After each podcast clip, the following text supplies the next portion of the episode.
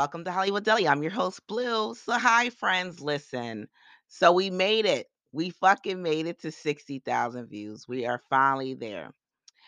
And I want to thank you all to all my listeners, the people that support the channel, the podcast. I, I say channel because I'm on YouTube too. Anyway, I want to say that it has been a wild, wild year. So wild. Let's talk about it. Let's talk about Tom Brady. Tom Brady has been on a wild roller coaster. He went from being retired to unretired to divorced. And now he's finally retired again. He was holding back tears in his Instagram live and saying how much he loves the game, pretty much loves his family, and that he's not going to do a long drawn out retirement speech. He already did that. He used that up. And his ex-wife, Gisele, is so far removed from him. What did she say in his post? Wishing you a wonderful wishing you only wonderful things in this new chapter of your life, along with the prayer emoji. she could care less. She moved on. And I hope that he's not uh retiring because he wants to try to get back with her. I think she's done. Because you you caused her great shame and embarrassment because it was speculated that you chose football over your family.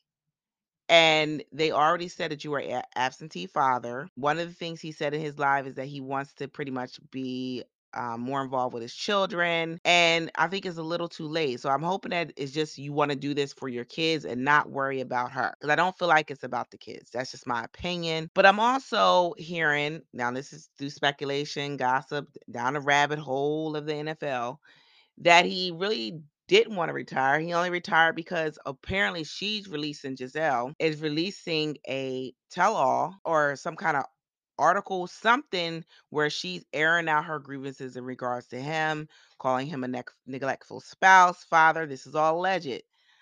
But a lot of people are saying that he's only retiring to do damage control. And so, what better way to do damage control is to be more involved in your children's lives.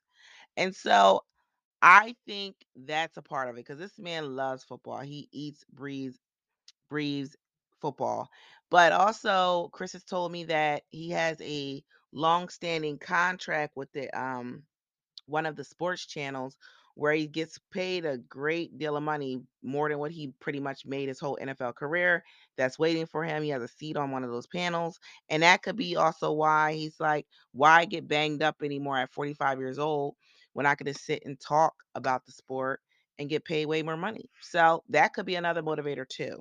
And be able to spend more time with his children while they're still young. Anyway, make sure you like, subscribe, make sure you leave five star rating, and y'all have a good night. Bet they won't. Do something.